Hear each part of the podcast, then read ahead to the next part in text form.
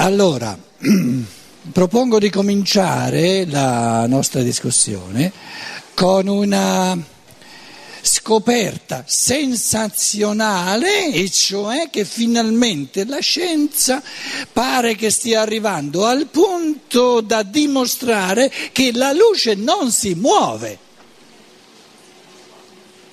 da un posto all'altro, non ci mette tempo.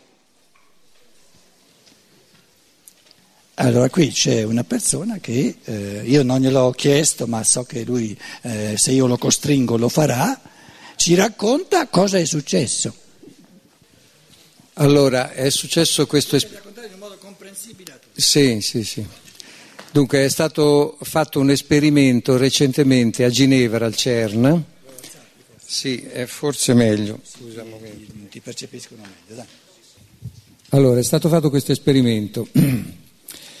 Eh, quando, quando e dove? Dunque, eh, io l'ho letto naturalmente sul Sole 24 Ore che è sempre piuttosto ben informato e la rivista a cui fa, faceva riferimento il giornalista di, del, del, Sole 24 Ore era Nature, che è la rivista più prestigiosa della scienza eh, attuale, insomma, no?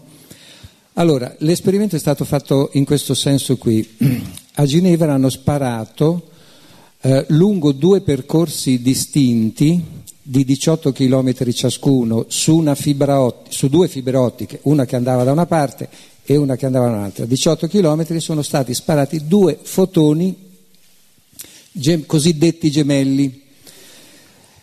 Eh, questi due fotoni gemelli ovviamente come chiamiamoli come sottoprodotto della luce, il fotone è un elemento di luce, no?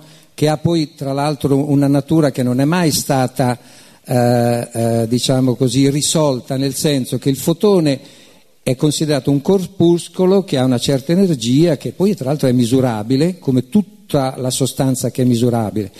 Però se lo facciamo riflettere su, su uno specchio diventa un'onda. Quindi eh, sapete tutti che la luce, secondo la fisica, ha una natura sia corpuscolare eh, sia eh, ondulatoria. No? Ma questo detto tra, parentesi, detto tra parentesi nel senso che non è mai stato risolto questo dilemma.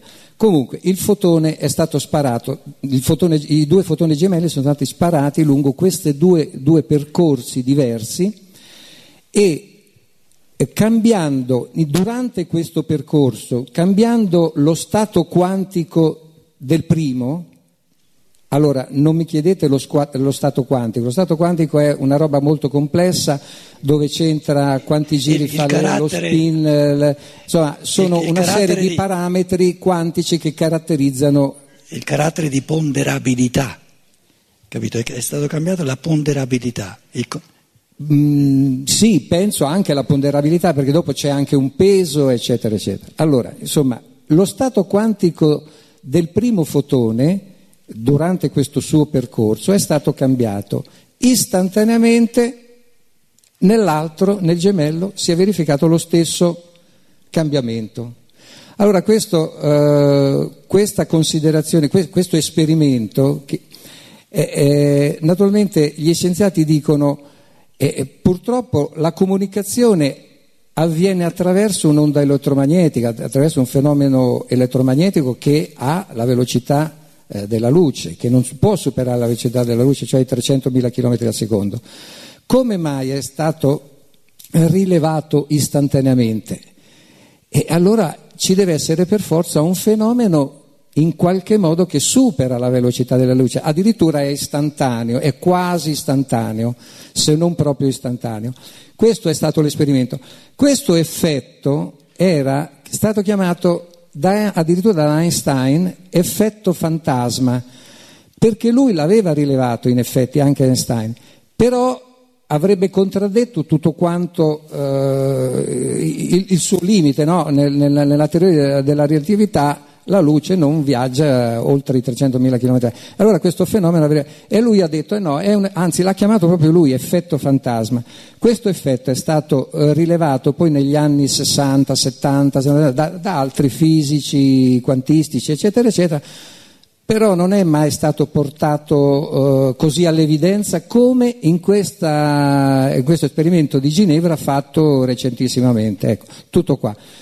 questo, a questo punto qui parrebbe proprio sancita questa eh, superiorità, eh, questo superamento della velocità della luce attraverso questo tipo di fenomeno di comunicazione istantanea fra queste due particelle. Ecco, tutto qua. Grazie. Istantanea significa di contemporaneità assoluta. Quindi la luce, eh, se uno legge diciamo, onestamente e chiaramente questo esperimento, deve dirsi la luce è alla soglia tra il tempo e ciò che è oltre il tempo. Quindi non è vero che la luce si muove nel tempo e ci mette del tempo, non è vero, la luce è oltre il tempo, è nel contemporaneo assoluto. Il contemporaneo, il concetto di contemporaneo è ciò che noi chiamiamo lo spirito. Perché è, è, il concetto di tempo è che il tempo deve essere misurabile in fatto di prima, di dopo, di dopo, di dopo. Quindi eh, c'è tempo soltanto nella misura in cui c'è, c'è una, una sequenza di frammenti di tempo. E anche i 300.000 km al secondo è una sequenza di tempo perché poi vengono gli altri 300.000 eh, chilometri nel secondo successivo, poi gli altri, quando parliamo di stelle che sono miliardi di anni di luce a distanza, parliamo di eh, lassi di tempo enormi che la luce ci dovrebbe mettere ad arrivare fin qui. Tutta roba mai percepita, tutta fantascienza, tutte, tutte, tutte cose che gli scienziati si sono inventati. Quando mai? Ditemi voi quando mai si può sperimentalmente sperimentare una velocità di 300.000 km al secondo. Dunque, potrebbe essere però, un, un, diciamo come, eh, secondo me, adesso io dico una cosa così, eh, spirit, eh, il mio io spirituale rispetto all'io ordinario l'io spirituale è spirituale, quindi è là fuori del tempo e dello spazio, no? mentre invece il mio io ordinario è dentro il tempo e lo spazio. Quindi il fenomeno luce, anche lì il fenomeno luce è, è suddiviso in due, c'è la luce eh, spirituale e il suo sottoprodotto che è la radiazione elettromagnetica che va a 300.000 km al secondo. Ecco. Perciò ho detto la luce è alla soglia, perché la si può prendere sia da questo lato, sia dall'altro lato dove non c'è più velocità. Allora, il, il pensiero è questo. Quando io, dico, quando io esprimo il concetto di uomo, un uomo, ci metto del tempo per, eh, dire, per mettere insieme i pezzi uno dopo l'altro? Un, acquisisco il concetto di uomo per composizione successiva di pezzi? No, è un lampo oppure non c'ho il concetto. Quindi è proprio nel concetto di spirito, di intuizione spirituale, che è oltre il tempo. A livello di percezione, certo che il mondo lo devo percepire un pezzo dopo l'altro, uno accanto all'altro. Quindi il mondo della percezione è per natura il mondo dello spazio e del tempo. Lo spazio mi dice uno accanto all'altro, i pezzi uno accanto all'altro, il naso è, l'occhio è accanto all'altro occhio, il naso eccetera, no? e un pezzo dopo l'altro. Il mondo della percezione. Siccome la scienza naturale Va benissimo, però deve rendersi conto che conosce soltanto il mondo della percezione, quindi interpreta tutti i fenomeni in termini di un, un frammento accanto all'altro e un pezzo dopo l'altro nel tempo. Quando la scienza dice non esiste un altro mondo di contemporaneità, esula dal suo campo Perché finché la scienza dice, restando nel, nel campo della percezione, c'è eh, diciamo, il fattore tempo e il fattore spazio, non si, non, non si scappa. Quindi anche per la luce, in quanto la luce diventa fisica, diciamo, sensibilmente percepibile, deve essere un fenomeno spaziale e temporale. Però è il tutto della luce diciamo, è il risvolto sensibilmente percepibile della luce. Allora lì cioè eh, per renderla sensibilmente percepibile ho bisogno dello spazio e del tempo, se no eh, non, non, percepisco proprio nulla. No? Però dire non c'è nulla che travalichi, che oltrepassi lo spazio e il tempo, faccio un'affermazione su qualcosa che non conosco.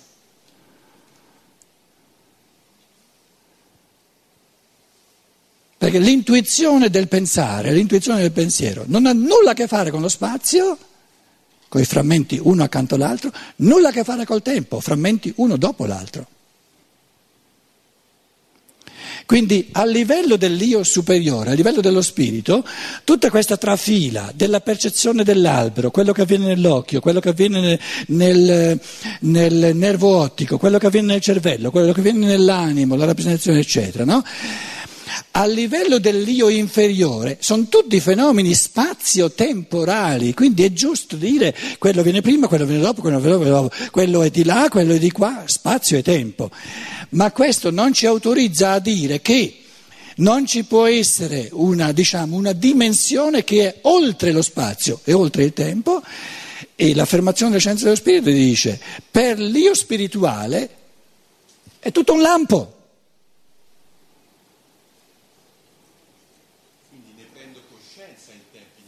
Certo, quindi il prendere coscienza è, diciamo, l'esperienza dello spazio e del tempo. Per prendere coscienza ho bisogno di tempo e ho bisogno di spazio. Posso prendere coscienza delle cose soltanto uno dopo l'altro, uno accanto all'altra. Ma lo spirito non prende coscienza delle cose, le crea.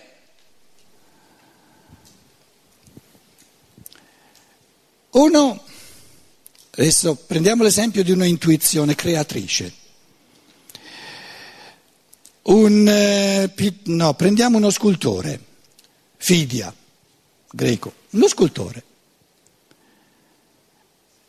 All'idea di una statua, la mette insieme un pezzettino dopo l'altro? Assurdo, assurdo. Il realizzarla a livello percepibile la deve realizzare un po' alla volta, ma L'idea della statua la realizza un po' alla volta per composizione di elementi? È assurdo. O ce l'ha o non ce l'ha l'idea. Nel momento in cui ce l'ha è tutta lì la statua, oppure non c'è. O c'è tutto o non c'è nulla. Ma c'è tutta di botto. E questi sono gli esercizi le riflessioni che ci aiutano a capire che ciò che chiamiamo lo spirito è l'altro versante del reale. Non, non, riusciamo a capire lo spirito se continuiamo a, ad arrabattarci nel mondo della percezione, perché il mondo della percezione è essenzialmente fatto di spazio e di tempo. E la luce ci sta dimostrando, guarda, sta attento eh, quando parli di luce, perché io luce sono alla soglia.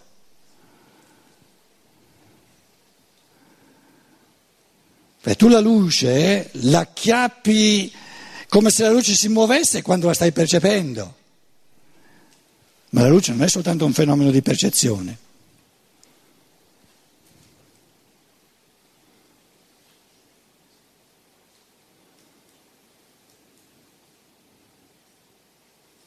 Prendiamo adesso un esempio di incontro tra luce e materia. Sto dicendo che la luce è l'elemento estremo del mondo materiale che va nello spirituale. Accendo la luce vedo una persona. La vedo tutto in un attimo contemporaneamente o la, o la compongo? E come, fa, come, si fa? È una complessità enorme di, di, di, cose. No, no, sto parlando della percezione.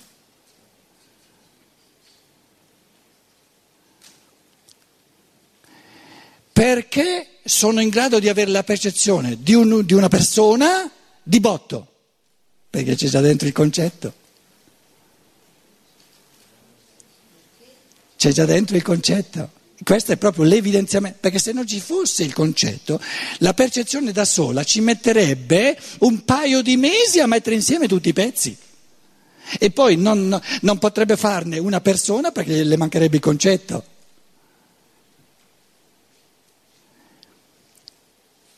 Questa è la dimostrazione che un gattino non può percepire la persona, perché la persona è un concetto. Va ad annusare la luce, poi va a vedere eh, un uno sì. Quindi il gattino eh, ha soltanto i pezzi. Invece lo spirito umano, siccome percependo pensa, di botto vede una persona. Perciò io lo devo comporre questa persona. Quanti sono i frammenti? All'infinito.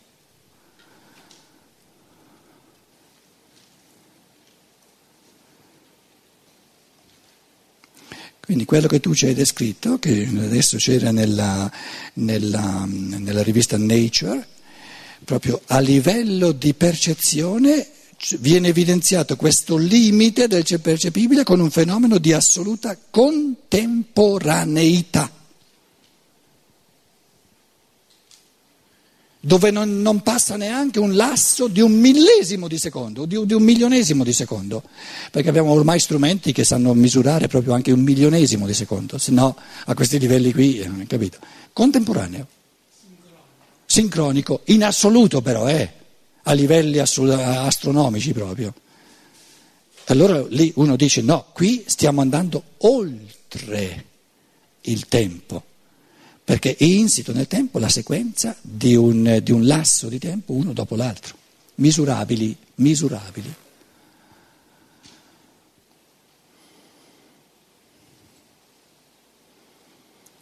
Questo tipo di esperimento ovviamente lo scienziato onesto gli mette un minimo di modestia,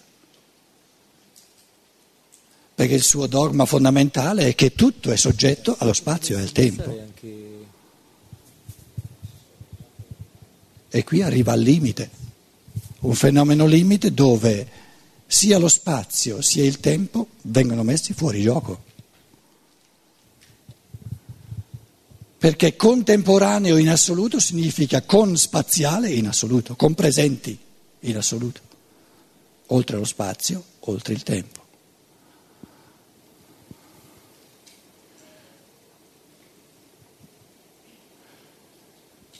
Prego. Posso fare una domanda? Eh, tornando all'argomento di, di prima sulle rappresentazioni e l'influenza della rappresentazione sul... L'influen- l'influenza? Sì, sulla causa e l'effetto. Eh, io ehm, eh, stavo pensando all'autoguarigione. Stavo pensando? All'autoguarigione.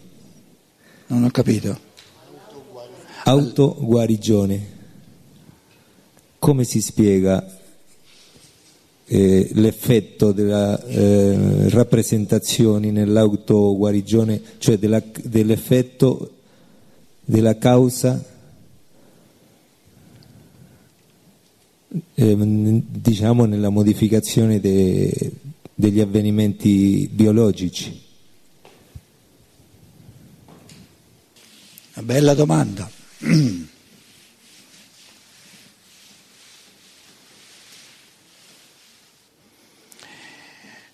Partiamo dal presupposto che naturalmente in chiave di discussione, di dibattito potete contestare, perciò c'è il dibattito, no?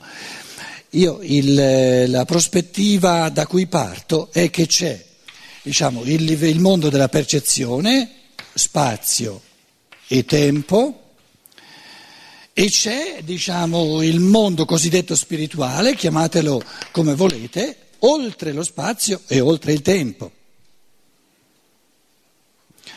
Questo spirito umano, questo io umano, no? contemporaneamente nel suo intuito vede già, così come, così come eh, diciamo, lo scultore, la statua che verrà percepita due anni dopo, ce l'ha come un lampo, vede la vita successiva, la vita successiva come un'opera d'arte, la pianifica, ha l'intuito della vita successiva. E allora si costruisce lui, questo spirito, si costruisce, siamo alla nascita, no? si costruisce un corpo e già diversi anni prima di nascere ha detto la prossima volta una delle cose più importanti che voglio fare è che questo corpo deve avere assolutamente un rene rotto.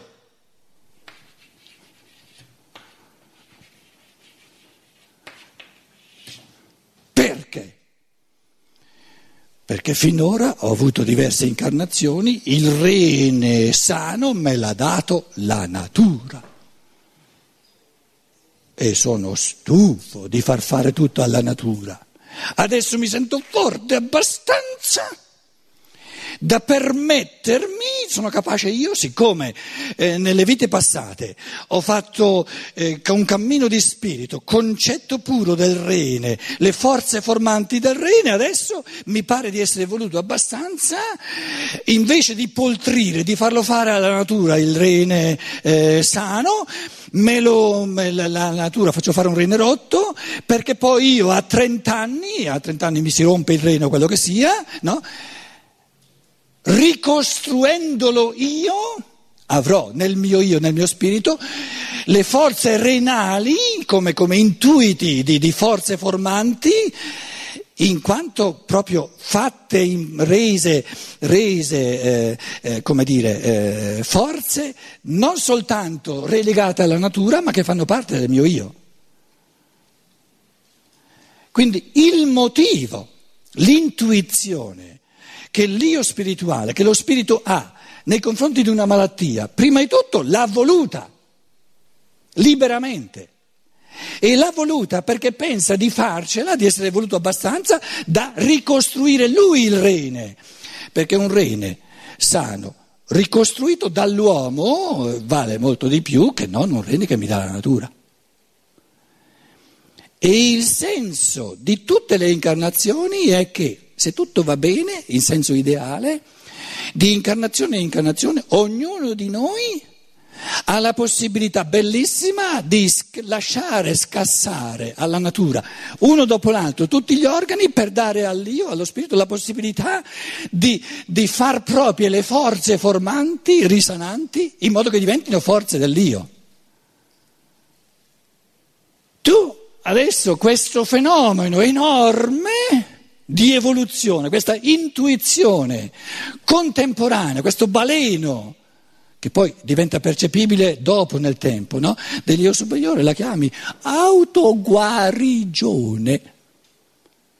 Va bene come parola se ci rendiamo conto di cosa c'è dietro.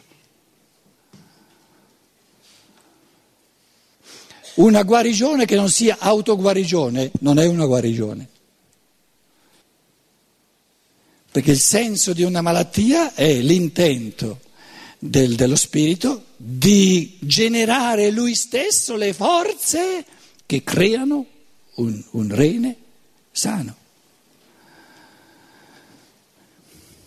Se lo lascia risanare alla natura, eh, si costringe a doverlo scassare di nuovo, magari la prossima volta, ma prima o poi lo deve fare lui, lo vuole fare lui, se no come, come fa ad evolversi? Quindi il senso di una malattia è la salute, però la salute è conquistata dall'io. Quindi la salute conquistata dall'io vale molto di più che non la salute data dalla natura.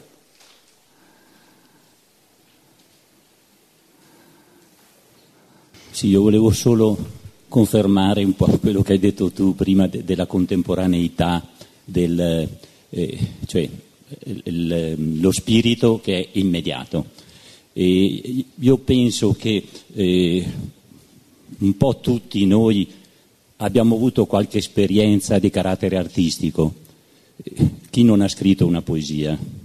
O, o, o qualche altro, altre cose diciamo, di carattere artistico. Parlo come mia esperienza personale è un lampo, è un attimo e in quello c'è contenuto tutto. Poi dopo è tutto un lavoro per questo portarlo nel, eh, nella materia, se vogliamo, appunto. No?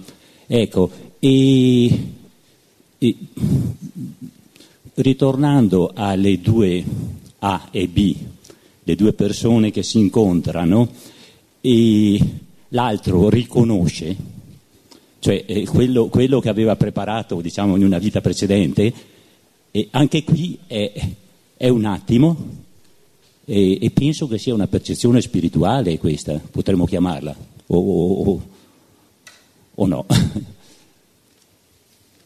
cioè, è un il percepire fenomeno, un... il, fe- il fenomeno è complesso eh, perché la persona A dopo un'ora dice mi sono preso una cotta